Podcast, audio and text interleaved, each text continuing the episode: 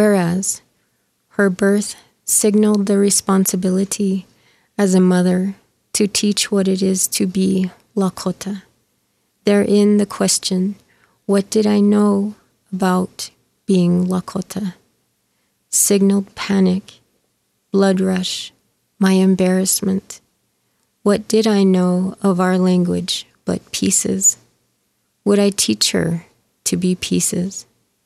Until a friend comforted, Don't worry, you and your daughter will learn together.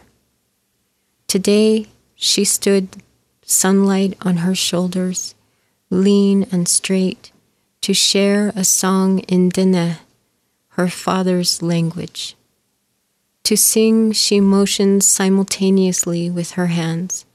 I watch her be in multiple musics.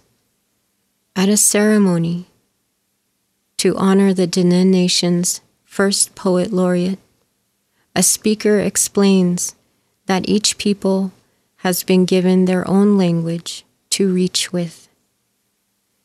I understand reaching as active, emotion.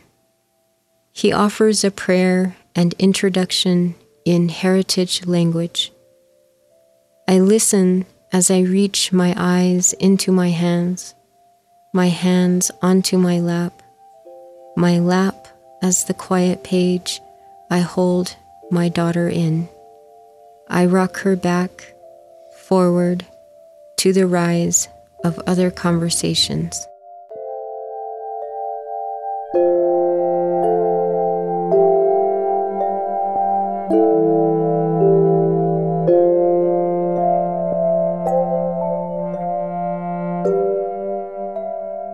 I'm Krista Tippett. Hear more of Layli Long Soldier's poetry, as well as my entire conversation with her at onbeing.org.